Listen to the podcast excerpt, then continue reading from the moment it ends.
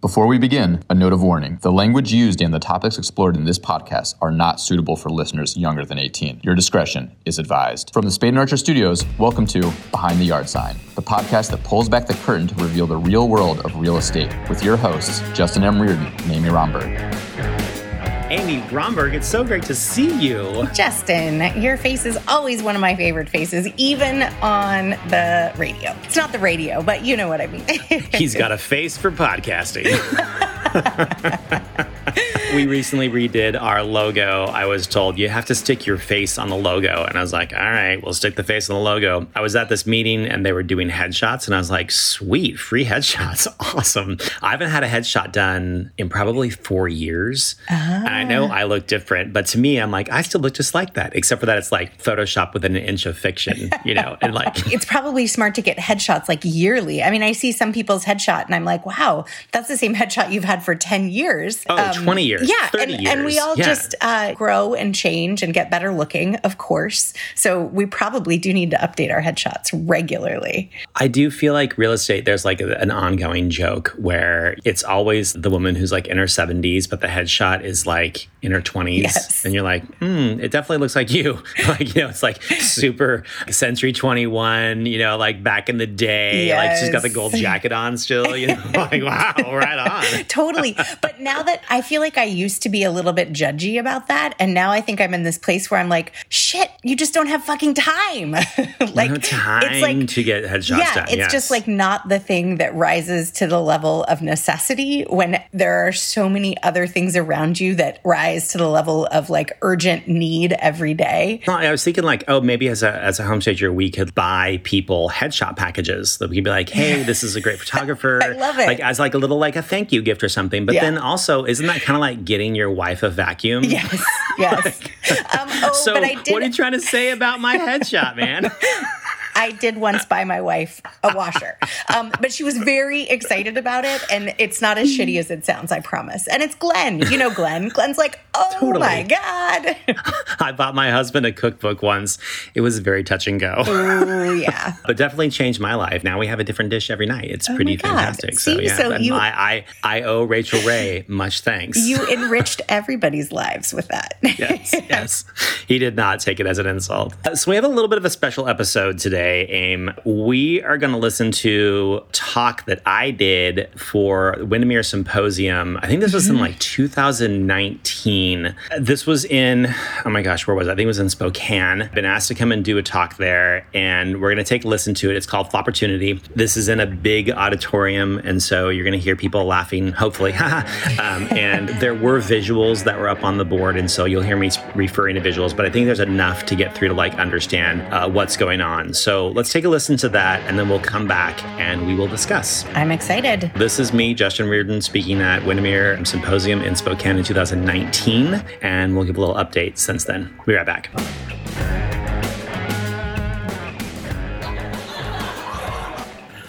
I'm gay.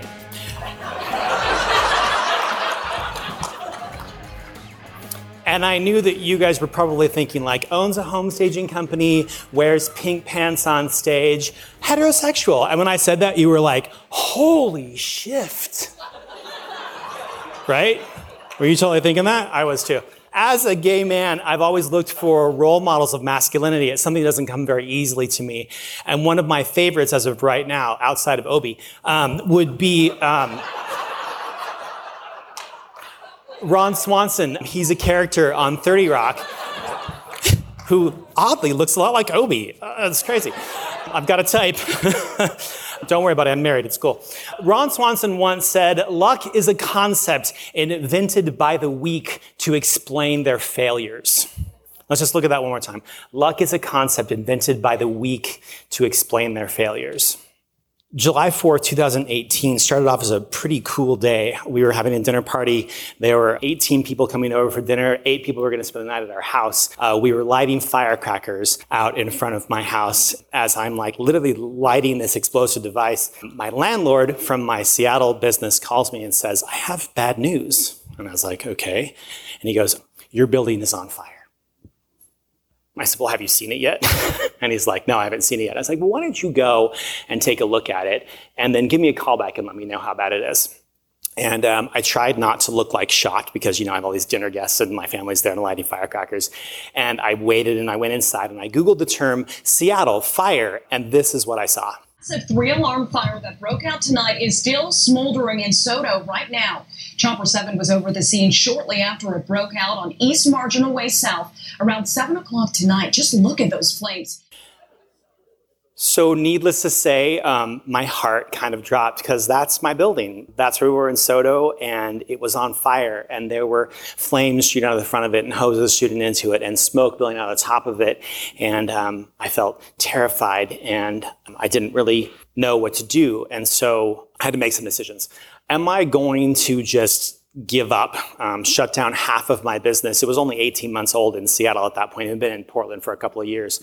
Or was I going to take this and somehow turn it into a flopportunity? Uh, let's talk about that word really quick, flopportunity. So flopportunity is flop plus opportunity equals a flopportunity.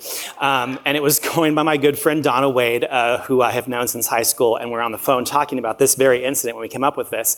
And so we're going to break down this, this word just for a few minutes here, okay? What do flop opportunities look like? They're really easy to recognize, okay? They look like failures and accidents and miscommunications and missed appointments, embarrassments, mistakes, disappointments, dropped balls, injuries. They look like flops. Flop opportunities look exactly like flops because they're the same exact thing. So, how do flops make us feel? When we fail, how do you feel? These are some words that we might feel like angry or frustrated, shocked, weak, depressed, sad, confused, stupid, mad.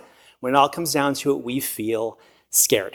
We feel scared when we fail. That's the thing that we have that's inside of us. But there's something super cool about being scared. And we're just going to look at this little math equation. Scared is simply excitement plus fear. So if you take excited and you add fear to it, that gets you scared. Let's just give an example here. You see a lion, you feel scared, you run away that's scared, right? You see some cheesecake, you feel excitement, you run towards it. It's the exact same feeling, just one has fear and one doesn't. You like cheesecake a lot, don't you? I know, this is good. It's good stuff, man. So here's the really cool thing about math. Math is fun. If scared equals excited plus fear, then scared minus fear equals excited. Does that make sense to everybody here? Yes? If you take the fear out of it, it's kind of crazy. You can still use the motivation without the fear behind it. So we choose to be excited. So what exactly does a flopportunist, we're just making up words left and right here today, what exactly does a flopportunist look like? We are endlessly optimistic. We can choose to be afraid or we can choose to be excited because ultimately what it comes down to is choices right? I love drag queens. They always get my point across a lot better. Again, gay. Okay, so just in case you forgot. Um, endlessly optimistic. We choose to be excited. We choose to be happy. We choose to look at an opportunity like something like a building burning down, and we choose to be excited about that, which comes down to grittiness. So, does everybody know this term grit? Yes, there's this fabulous book by Angela Duckworth called of all things, grit. It's persuasive and fascinating, really good book. Grit is this concept that you don't quit. When you come down to something that you're going to work on, you work on it until it's done. And some people are gritty and some people are not. And you can actually find out if you're gritty or not if you go to Angela's website, angeladuckworth.com slash grit scale. You can take this little test. It takes like maybe five minutes and it will tell you what your grittiness is for that day. I belong to this business accountability group and every month we meet and we sit down and we actually have to tell everybody else what our grittiness score was that day. And it changes a little bit. This was mine today, 4.7. I tested 95% higher than most American adults in a recent survey, so pretty gritty, which makes me a flopportunist. All right, so gritty. We tend to be a little bit ridiculous. People look at us and they're like, wow, you're ridiculous. If you say to somebody, my building burned down today and I'm super excited about it, they kind of go like this. And it's okay. We can choose to listen to those people or we can choose not to. In fact, here's the awesome thing about being a flopportunist. We absolutely know that we are in control of nothing in our lives except for how we react to it. If my husband says, gosh, you look terrible today, I can't control him. All I can control is how I react to it. And I can say, so do you. Or if my building burns down, I can be super sad and I can throw myself on the floor and cry about it. Or I can say, you know what, this is an opportunity. We're going to come back even better after this. So sometimes we can be a bit ridiculous. The other thing that we do is that we prepare for the worst and we hope for the best, which seems kind of weird to say that you could prepare for a flop. You could like anticipate failure. Many of us prepare for success. I like to prepare for failure just in case. And then I like to hope for the best things that are going to happen in the world. When it comes down to it, preparedness is our superpower. So everybody has their superpower. Uh, flopportunists, they love preparedness. They like to be ready for it. So every once in a while, I'm going to put up one of these screens. And if you want to take a picture of something, this is like the summation of all those things. We're just going to go through this real quick. So qualities of flopportunists, we're endlessly optimistic. We're gritty. Others think we're ridiculous. We prepare for the worst and we hope for the best. That's all of it. All right? Cool. We're moving on. Take your pictures. It's going away. How to prepare for a flopportunity. So this sounds crazy. All right, but I actually prepared for that fire, which is crazy. I was totally prepared for it. So um, you're like, insurance scam? No, I'm totally kidding. Um, shh. Um, is this being recorded? All right. So when you're preparing for a flop opportunity, the first thing that it takes is imagination. One of the things that we hate to think about in our lives is the worst thing that can happen to us. So I'd like you just for a second to think about what would be the worst thing that could happen to your business. I was reading this magazine called Portland Monthly. I live in Portland. And they had this huge spread on how the city of Portland is not prepared for earthquakes and we are overdue for an earthquake by about a thousand years. And they're like, when it comes, it's going to be terrible and everybody's going to die. And I was like, oh, I'm filled with fear. And then I was like, oh, let me get rid of that. I'm going to take that fear and I'm going to change it into excitement. And I was like, all right, so cool. What do I do next? Well, I've imagined what my shop would look like after an earthquake. I don't have any work to do or anything. My people are totally slow. They don't have anything. So now now I have to start to prepare for that inevitability. If there is an earthquake, what do I do for that? I had one shop at that point, just in Portland. And I thought, well, if I had a second shop that was far enough away that it wouldn't be affected by the earthquake, but it was close enough that my trucks could drive to help us out, then I could be a little bit more prepared for this inevitability. And so we opened up a second shop in Seattle, which was far enough away, the earthquake wouldn't hit there, but we could drive in. And I was like, this is so great, because if the earthquake hits Seattle, then I'll be ready in Portland. And if it hits Portland, then I'll be ready in Seattle. Score! So you see how I'm like endlessly optimistic about earthquakes? It's awesome. All right, so I prepared, we made up these little door hangers. They're super cute. They say, we can help. You don't have to go through this by yourself. We have trucks and strong people. We can help you out. We can paint. We can change carpet. We can like haul away trash, anything you need. Because I have no idea what the emergency is going to be, but I know that I have trucks and people and not any work to do because if there's a big, huge earthquake, nobody wants to stage at that point. They're like, staging, whatever. So I have these things. They have our contact information, our addresses on the back of them. Like, just contact us. We'll help you out. So we prepared for that thing. The next thing we had to do is just manage that preparation. So last week I went up into the attic and I grabbed these and I was like, oh man, we still have the old address of the building where we had the fire. That was still on there. And uh, they had our old logo. So I was like, oh, we need to have these reprinted. And my assistant Cole, he was like, actually, we reprinted those six months ago. And I was like, sweet, you guys already took care of it. Right on. Um, they have a better memory than I do. So once we're prepared and once we manage those preparations, then we just need to move on. We've thought about it. We've worried about the catastrophe. We've done it. This is me at the beach last week. And guess what I'm not thinking about? I'm not thinking about earthquakes. Those are my buddies. If you're going to take that picture here, it is how to prepare for our opportunity. Imagine, prepare, manage, and then just move on. Get rid of it. Keep going. So, flop opportunity management. We're going to go through the fire and talk about exactly what happens when that flop lands in your lap and all you have to do is just not bat it away. That's it. All right. So it looks like this. Stop as soon as you feel scared. All right? Stop. Second thing. This is what I had, this is where I had to stop, right? I saw this fire and I was like, scared. All right. What do I do next? Breathe. Just want to take a second with all of you. I'm going to count to three. We're all going to inhale very deep. We're going to hold it for a second, then we're going to let it go. Here we go. Ready? One, two, three. Hold it and exhale. Do you feel better? I feel a little better although I might be a little bit excited out here. so, all right, so we breathe. What's the next thing to do? Identify the flop. Figure out exactly what it is that you're dealing with. And this is what my identifying the flop looked like. Okay, so here we are at Spade and Archer. This is uh, two days after the fire.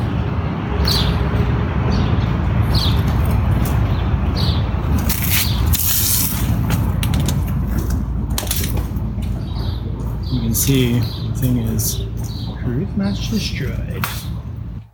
So that's what I walked into, identified it, and I was like, yep, it happened. and I was fresh at a time machine, so I couldn't undo it, so I had to deal with what the flop, whatever the heck it is, you gotta deal with it. So I identified the flop. The next thing you gotta do is you gotta accept it and say, yeah, it happened. All right, so this is what it looked like for me. So this is our little warehouse. We're in a temporary space here, at 20 feet by 30 feet. we scored this the day after the fire. And uh, here's Chad, our creative director in this office, and he's moving some outdoor furniture for the guys to come back and pick up. Pretty much. Like, this is it, man. 20 by 30 feet. Check that sucker out. Even got little accessory shelves back there. We're on our way. You can see right there where I'm starting to accept it. We had come from 8,000 square feet, by the way, so now we're in a 20 by 30 space. So a little bit freaked out. Um, so then we need to choose excitement. So as soon as we're past that little bit of fear thing, we've taken that breath, we've realized what it is, we know we accepted it, now we choose excitement. And this is what it looked like for me. So, okay, so we made it into our second temporary space. We've got uh, just a little bit over 3,000 square feet in here and uh, so much better than what we had, which was uh, 20 foot by 30 foot. And uh, ah, this is way better. We've got like linen lane over here. We've got our accessories section. Um, we've even got a second floor where we keep a lot of our furniture. Um, so much better. This is Nick. Say hey, Nick. Hey. There he is. Uh, so yeah, I think we're at this point. We're 14 days after the fire, and uh, we're moving into our permanent space at the beginning of September, and um, feeling so much better about this. So much better.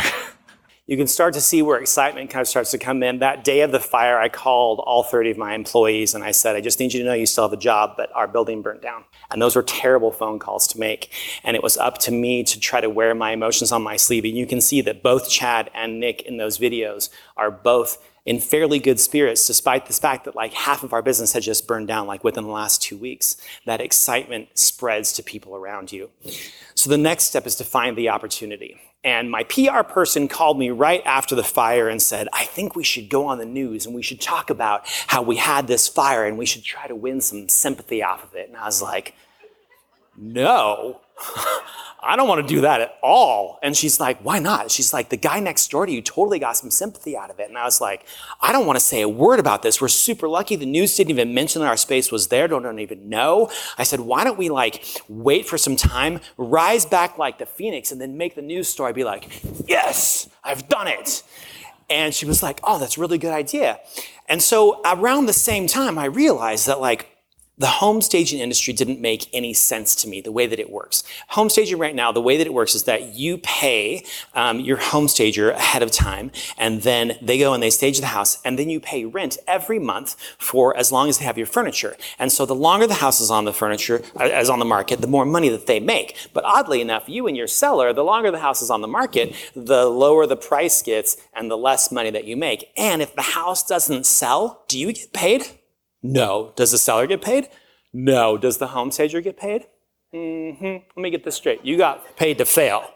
Good job. So I didn't think that was fair. So I was like, hey, what if we just switched this all around and we just made, changed our commissions so that we got paid out of closing just like the real estate agent? What if we called it guaranteed? And they're like, yeah, that's super cool. I'm like, okay, well, awesome. Let's do that. All right. Well, let's just pour, let's just pour ourselves in this opportunity. So we took and we put all of our energy into this opportunity where we have to change the market, change our, our market, and then also use the fire in order to bring that to the future, to our audience. And this is what it looked like for us. July 4th, 2018. I've got 14 dinner guests at my house, eight of whom are staying the night. I'm setting off firecrackers in the front street for the kids to look at and wave their sparklers around, and my phone rings. Pick up the phone as I'm lighting a firecracker, and my landlord says, I got some bad news. And I was like, What's going on? And he says, uh, Your building's on fire. And I was like, Okay, have you seen it yet? No, I haven't seen it yet. And I go inside and I Google Seattle fire, and there's this footage.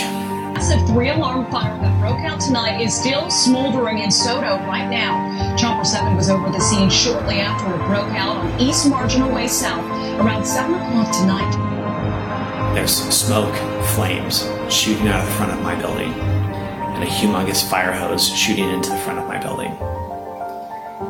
And boy, it was so much worse than I imagined. I drive up there the next day to see what all we'd lost. And as I walk through, I realize that nothing's left.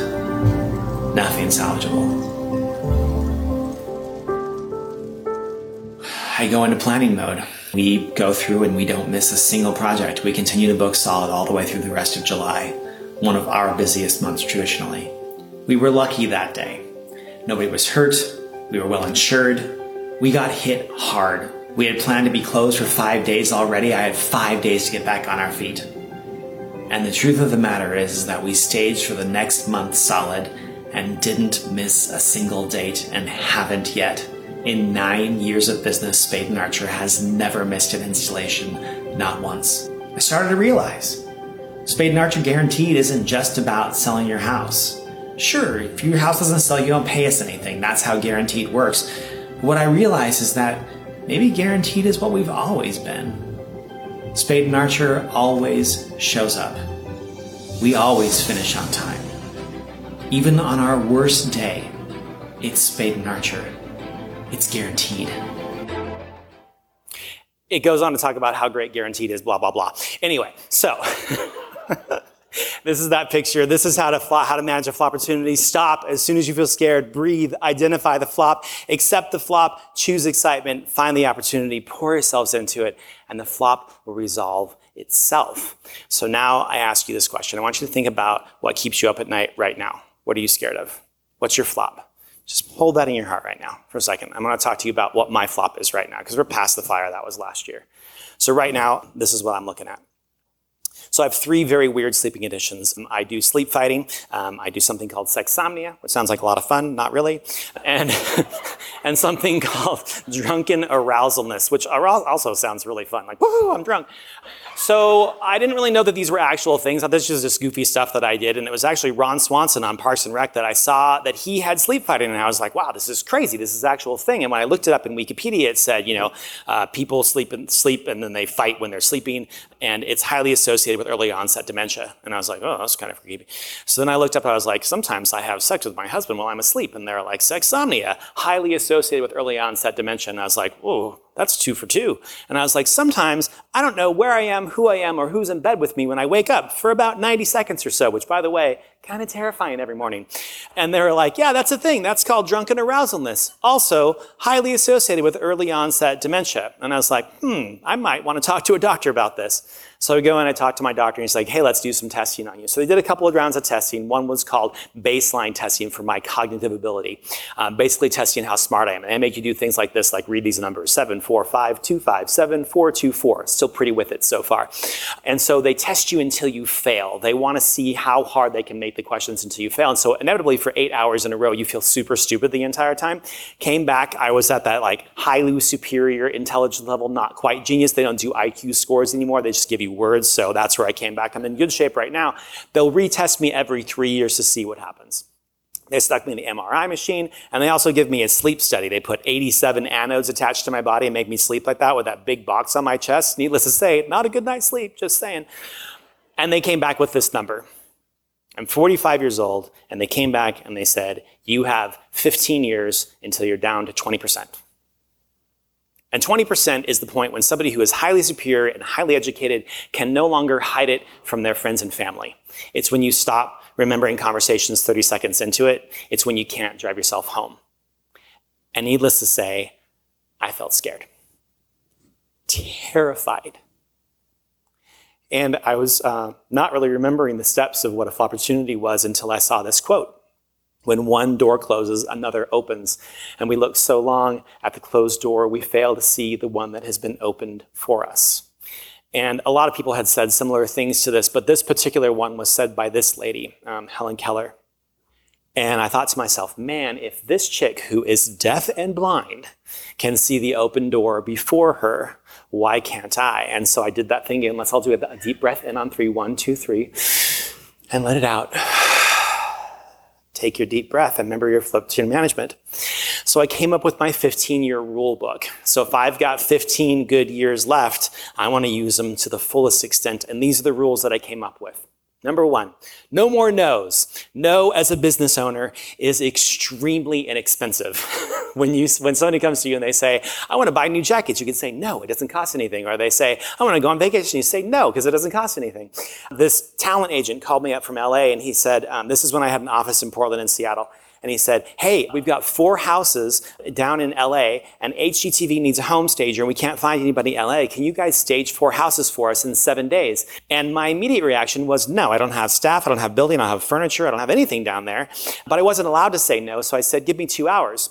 Turns out the show was called Rock the Block. I talked to a couple of people. I came back, I called them, I said, Yeah, we can do it. And we ended up staging four houses in LA literally seven days later. And so it looked like this. The show premiered on Tuesday. And it actually ended up launching our LA office, which, by the way, some of you are looking at me like, ridiculous. And so this is me in my 17,000 square foot space that we just opened our business up in LA. It tripled the size of our business. And all because I chose not to say no. The next one was save the best for the best. Um, shortly after my building burned down, this guy right here with the red hair on that side, that's my dad. Hasn't talked to me about 20 years uh, since I came out of the closet. That's my sister, my little brother. That guy, Jim Barriant, he got arrested for being a child molester. So pretty high class dude. And I was faced with this choice. Do I put energy into defending and sticking up for a child molester, or do I put energy into tearing down and making my dad feel, feel bad about himself? And I realized that he didn't deserve any of my energy, positive or negative. And instead, I put my energy into these people. This is my sister. I hadn't seen her in almost 10 years. I talked to her three or four times a week, every single week. Now, this is my brother. I hadn't seen him in 20 years. I flew across the country to go visit with him for three days. And this is my other sister. I hadn't seen her in almost 40 years. We sat down for dinner last Saturday and had a conversation, just the two of us. I saved the best for the best. My last rule was I ain't got time. And here's what it looks like. At the beginning of 2018, I had never left North America. I'd been to Tijuana once, I went to Vancouver once, so I'd left the country, but never America. And somebody from my business group called me up and they're like, hey, are you free from April 7th to 11th? And I was like, yeah. And he's like, you want to go to China? I was like, yeah. He was gay too, so that's actually what the conversation sounded like. Um, so um, I ended up in Macau, China, like for free. And I was like, there's a pink wall and I have on a pink jacket. I'm going to take a picture with it. And then like literally the day after we closed on Rock the Block, I ended up in Italy. Like I'm, I'm, I'm traveling around the country, like around the world now. And this year we're going to Cuba for a few days. And then we're headed to the Azores Islands off the coast of Portugal. And then this is the coolest one. We're going for two weeks to South Africa to go to a regional Burning Man event called AfrikaBurn. I've never been to Burning Man before. I don't know anything. But here's the thing. Like I ain't got time not to do this stuff. So there's my rule book no more no's, save the best for the best, and I ain't got time. and while I still love luck as a concept invented by the weak to explain their failures, I think I like this one better. The only difference between the lucky and the unlucky is their ability to recognize an opportunity in a failure. And so we must choose. Do we cry over the burned down building? Or do we search for the new lease? Do we stare at the closed door or do we fumble blindly for the one that has been opened for us? Do we submit to the diagnosis or do we allow it to make us better? Do we give in to the flop or do we dig down deep inside of ourselves and yank out the flop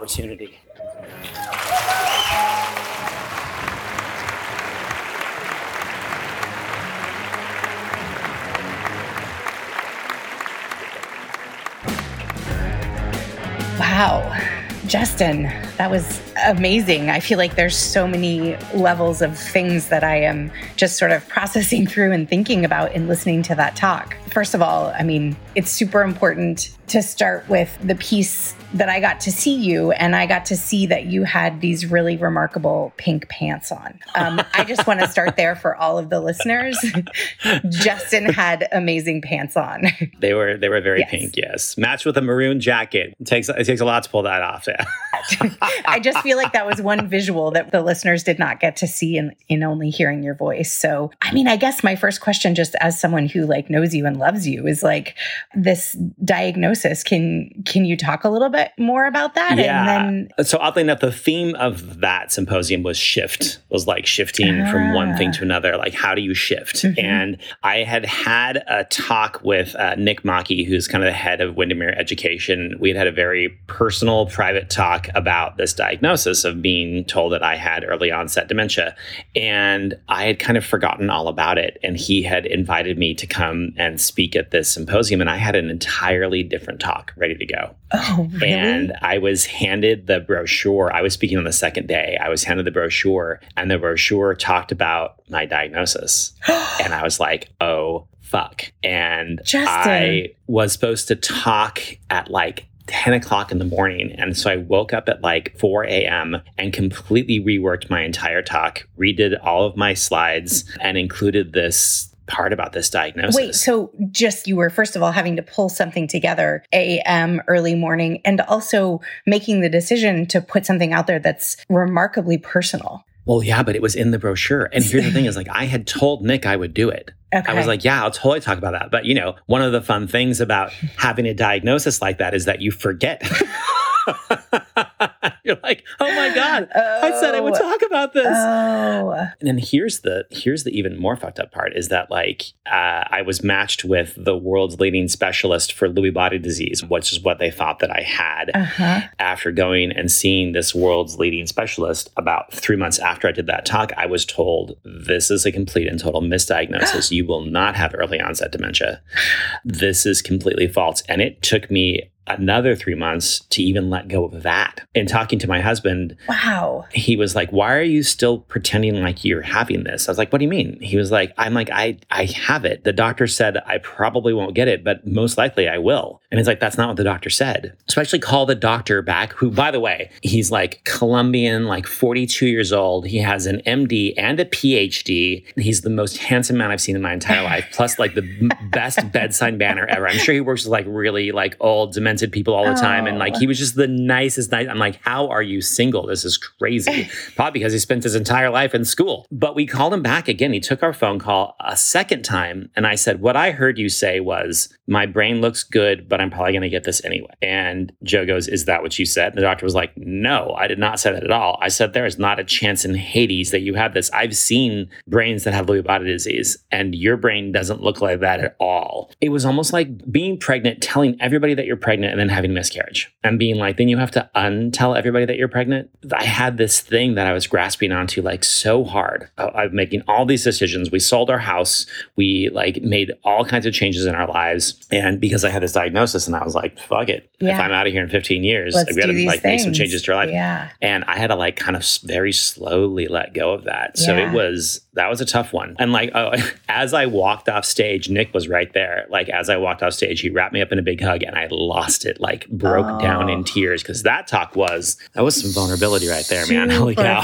fucking intense. Justin, I mean, there was like the flopportunity on top of the flopportunity. It was like, I mean, not that being misdiagnosed is a flop for you necessarily, but it's like you you just had multiple times to sort of practice like what's the lesson here or what can I get out of? Like tracing it back to the conversation about flopportunity and like how do you how do you rise from those ashes? Like literally for you, you know, in the whole first I was struck by both pieces in that talk. The grace with which outwardly you appeared to handle your huge, amazing, beautiful core of your business building just burning down, like just burning down. Also, the diagnosis sort of around that on top of that and then the misdiagnosis like my mind is is spinning i mean first of all i'm like wildly relieved to hear that you know we don't have 15 years of of your bright crazy wit and snark and intelligence. We can look forward to that for a much longer period of time i bet there are just so many layers to to all of those pieces. It was uh, it was definitely a rough year and i've always been just this like crazy optimist like always ridiculously cup is half full. And although that year completely sucked like so many more aspects of my life got so much better Yeah. as a result of going through those harder times.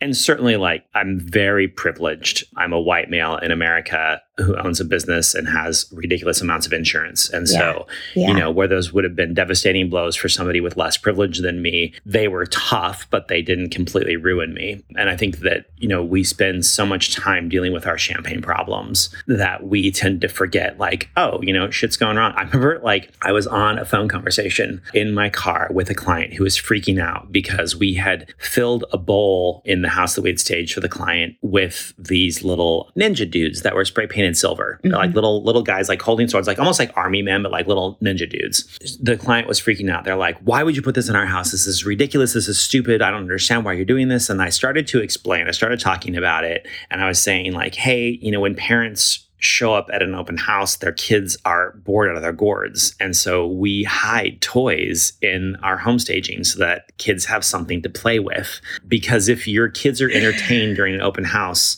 you will feel more comfortable in that house than you will in any other house. You Like we don't do this. This is not an Yes. accident. Yes, Yeah. it's you've reduced the stress level of the parents wandering through. as I'm describing this, I'm in my car, I'm driving, I'm right in front of the convention center in Portland. There are light rail tracks that are right there. And there's this woman who's on a bicycle and she's a 10 speed. And I don't know if you've ever ridden on a bike near train tracks, but if your front tire slips into that slot, you're going down. Her front tire slipped into the slot. I was right behind her in my Jeep. She like face planted, like she literally caught the concrete with her upper cheekbone. And as she went down, she's laying on the ground and her foot is doing that thing where it's just kind of like twitching. Just her foot is twitching. And I'm like, oh my God, this woman is dead. And I was like, hey, uh, real estate agent, I need to jump off the phone. Somebody just bailed on their bike and I think they might be dead. I need to go help this person and I'll call you back as soon as I'm done. So I get out of the car. I have a moving blanket in the back of my car. So I go over and I put my blanket over her and um, she wakes up and she's crying and she says, um,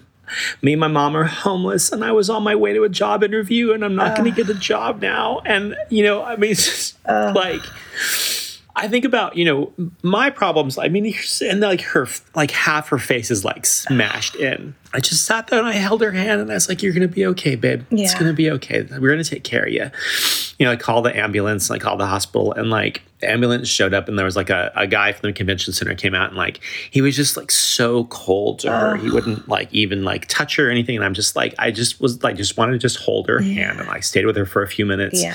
And the ambulance showed up and like I told them what happened and they're like, okay, you can go. I pulled my Jeep and like blocked her so that she wouldn't get run over by another car. Yeah. So jump back in the car, call the real estate agent back, and I was like, hey, I'm back. This person, the ambulance came, they're not dead, but she definitely broke her cheek. The real estate agent said, you know what, I'm I'm cool. I don't have a problem with uh, the with little pieces. And it was like just this big reminder of like our champagne problems Yeah. really not that big of a fucking deal. And it's just a reminder that like, you know, if we can't turn our our champagne problems into flopportunities, there's something wrong with us. If we're having a problem that's defeating us to the point where like, hey, we've got a roof over our head, Yeah. our basic elemental needs are met, we're safe, we're fed, we have clothing, we're we're all good. Most of our problems exist up in that level of like ego. Yeah. You know, that's where our problems exist. It's really easy to turn ego problems into opportunities for sure. Hopefully, if anybody's listening to this podcast, that will be the lesson here is that like when the next time you're upset about something, just think about that woman. Think about that woman that caught her bicycle tire in that in that train. Like that was a blow. Like I mean, it that really set her and her mom back. Yeah. I mean, here's this person that has nothing and she's taking care of her mom. I'm like, so yeah, that's where I was at. Yeah, absolutely. And I, I think it's so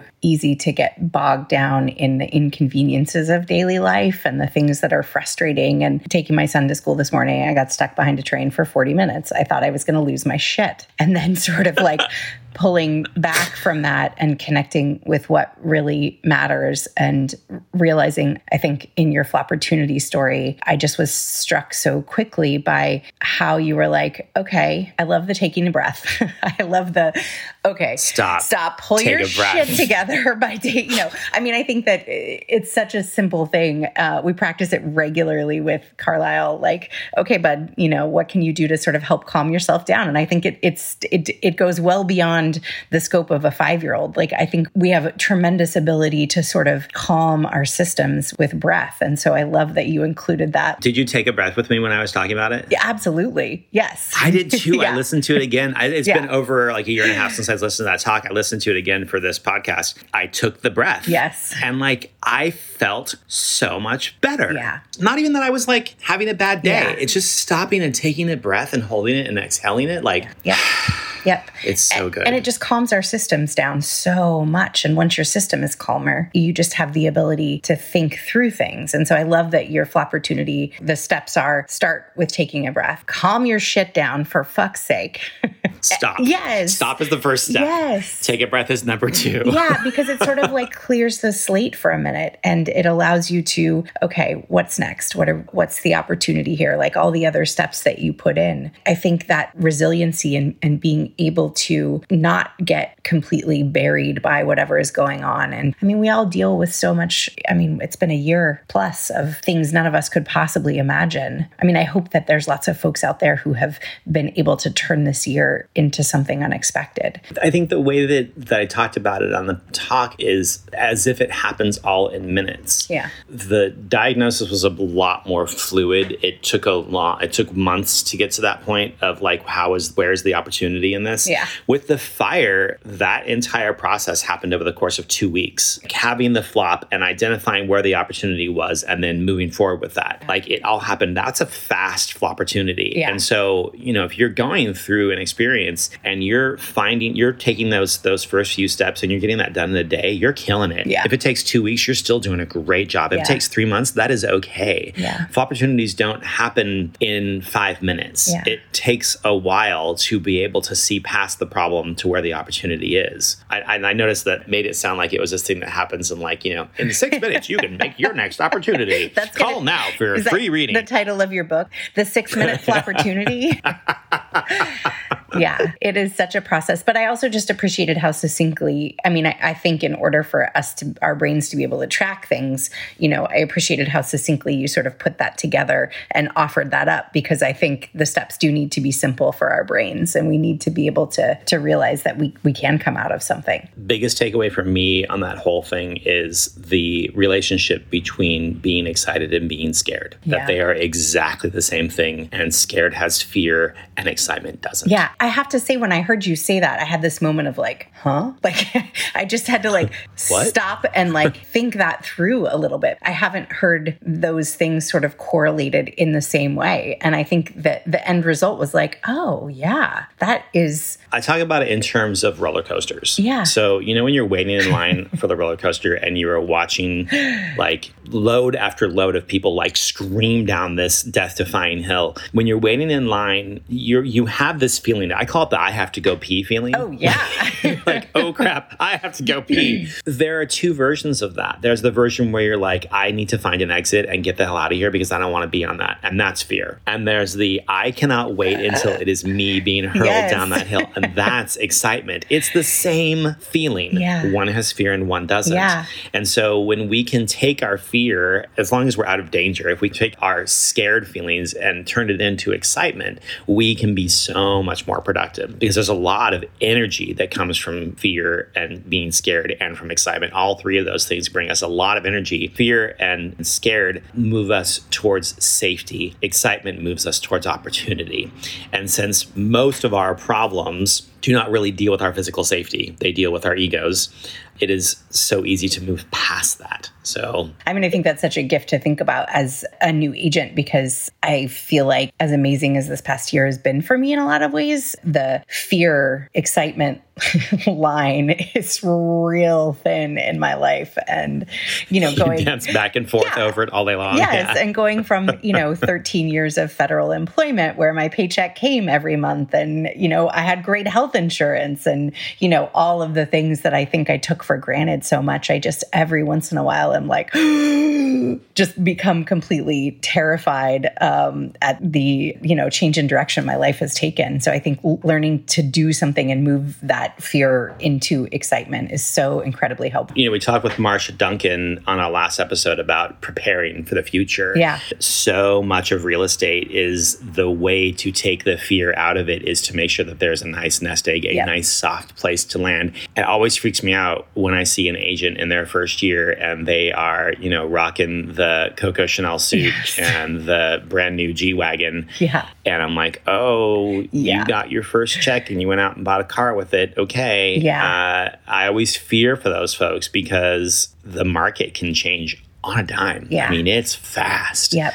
and volatile. And so, most certainly, a lot of being able to make opportunity comes down to having a nice, soft place to land. Yeah. Being prepared. It's not just about being an optimist, it's about being prepared and then being an optimist. Yeah, and I, I do, I definitely recognized and recognized that early on that I was going to be able to sleep better at night if I was stashing some money away. And I mean, obviously, that's a conversation Glenn and I have had, you know, frequently about how to make sure we can weather whatever comes. You know, I think when I was younger, it was just like, it was so much more difficult to think that through and actually stash money away because it was so much more fun to, you know, buy the Chanel suit. uh, and now that I, I can totally see you in a Chanel suit. I want you? the next time we go out, I want to see you in a Chanel suit. Oh my gosh. I just know that I would take you shopping for one if I ever uh, went that direction. Oh yeah. Oh yeah. We're going. You'd be my wingman for sure. I do think that's certainly one way to reduce my level of generalized fear is to have that Yes. little nest egg. like I said when I started this, there were just so many levels of your talk that spoke to me. And then secondarily realizing that you were actually given a really intense misdiagnosis.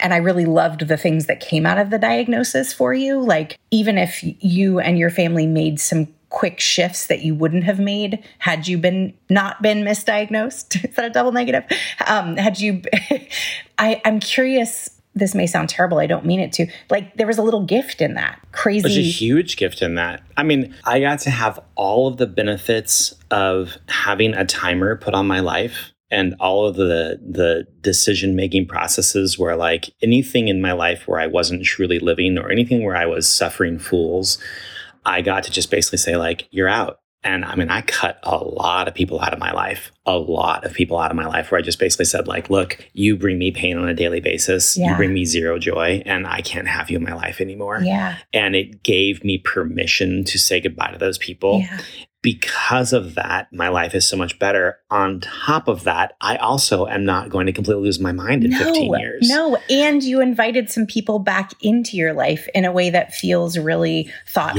Yes. and intentional. So you did the culling of folks that maybe were just like the placeholders and the space taker uppers or, or the energy suckers, worst Yes. case scenario, and and perhaps invited in some things that will be pretty meaningful for you for the rest of your life. I would imagine. Yeah, I don't know if there is a way to set a false border on yourself because, like, I really I believed. Yeah. You know, when a doctor tells you that, I believe. Yeah, fuck. You're just like, yeah, I don't know if there's a way to like do that in like a theoretical format where you say like, okay, well, 15 years from now, you know, and I think 15 times 12 is like 184 or something like that. I forget what the math was, but um, I was literally counting down months. Yeah. And my husband said that I was the most unpleasant I've ever been in my entire life during that period, by the way. Because I was saying to him, I was like, I think I like myself better when I have a timer on my life. And he he's was like, uh, uh, no. no. He's like, you're terrible. Yeah. You're so much better now. And I was like, oh. So, I mean, I think I got to experience that without it being real. Yeah. And I think most people who go through that experience are like, you have colon cancer and you have three years to live. And people are like, okay, now I have to make all these decisions. The added benefit is that you get to make all those really, you know, life changing decisions. The part that sucks is that you're dead in three years. I don't get, I'm getting all the good and none of the bad. So, like, it's, I don't think you can set that any other way. That's why that there's two edges to that sword for sure, because I'm sure it caused you so much stress and so much discomfort and sounds like stress at home and, you know, terror on some levels. So, you know, that's the other side of that coin. But I don't think there's a way for any of us to experience that without going through what you did. My takeaway from this is just learning by example as much as I possibly can from the decisions that you made. As hard as that is, I always wish we were better at that. As humans seem to need to like stumble through our own experiences. We can't just be like, oh, you did that. That didn't go well. I'm not going to do it. Instead, we're like, yeah, I'm going to go head first into into that. I get 90% of that benefit. And Yeah. and hopefully folks that get to listen to this or people who listen to that talk, they're gonna get 10 or Yeah. 20% of that benefit. And so at least it's something. Yeah. It's something that and you know, in EO, we don't give each other advice. EO is entrepreneurs Yeah. organization, the business group that I belong to. We do not give each other advice. We are not allowed to give each other advice. We are allowed to speak from experience. And so I'll go in and I'll be like, hey, I have a employee that's sexually harassing another employee. What do I do? And I can then go around the table and they can seven people can tell me their experiences where they've had that happen in their business and what they did with it, how it worked out or how it did not work out. I can learn from the experience and then go back and solve it the best way I possibly can. And maybe I get 10 or 20% of each of their experiences, but learning from other people's experiences is hugely valuable. On a side note, the early onset dementia doctor um, had me go through a secondary sleep study and I ended up getting a sleep apnea device, which allowed me to sleep better. Almost all of those conditions, the sexsomnia, Yeah. the sleep fighting, and the arousal drunkenness or drunken arousalness. yeah. I think it's Drunken arousal, drunkenness Oh, yeah. almost all of those are totally gone. I had one sleep fighting episode like maybe two weeks ago, but I mean, it's been like over a year since that happened. And it happens when I'm really, really, really tired. Yeah. All of those things have pretty much subsided, which means that like my brain That's- is washing itself with the Lewy body proteins every night, which means I'm not getting a buildup, which means that I'm not going to go crazy insane. So Robin Williams had Lewy body disease when he died. And essentially the the way that you die is that you have this overwhelming depression that does not react at all to antidepressants. You lose your sense of smell, you lose your sense of taste. So it sounds a lot like COVID in that way. And you kill yourself Yeah. um, because you're so bloody depressed and you are crazy nuts during the day and completely sane at night. It is a terrible way to die and turns out not going to happen. So, how happy am I?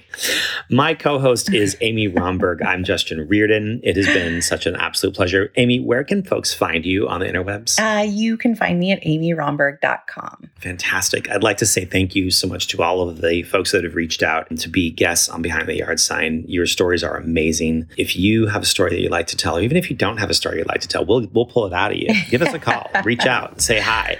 And you can find us at spade-archer.com. Just click on the podcast link that you can find Behind the Yard Sign on everywhere that podcasts are available. Our editor is Richie. He does a fantastic job. Thank you for making us sound so intelligent. Our music was written, composed, and performed by Joff Metz. You can find him at fivestarguitars.com. We'll see you next time behind the yard sign. This production of Behind the Yard Sign was brought to you live from the Spade and Archer Studios. Spade and Archer Design Agency is the world's first guaranteed home stager.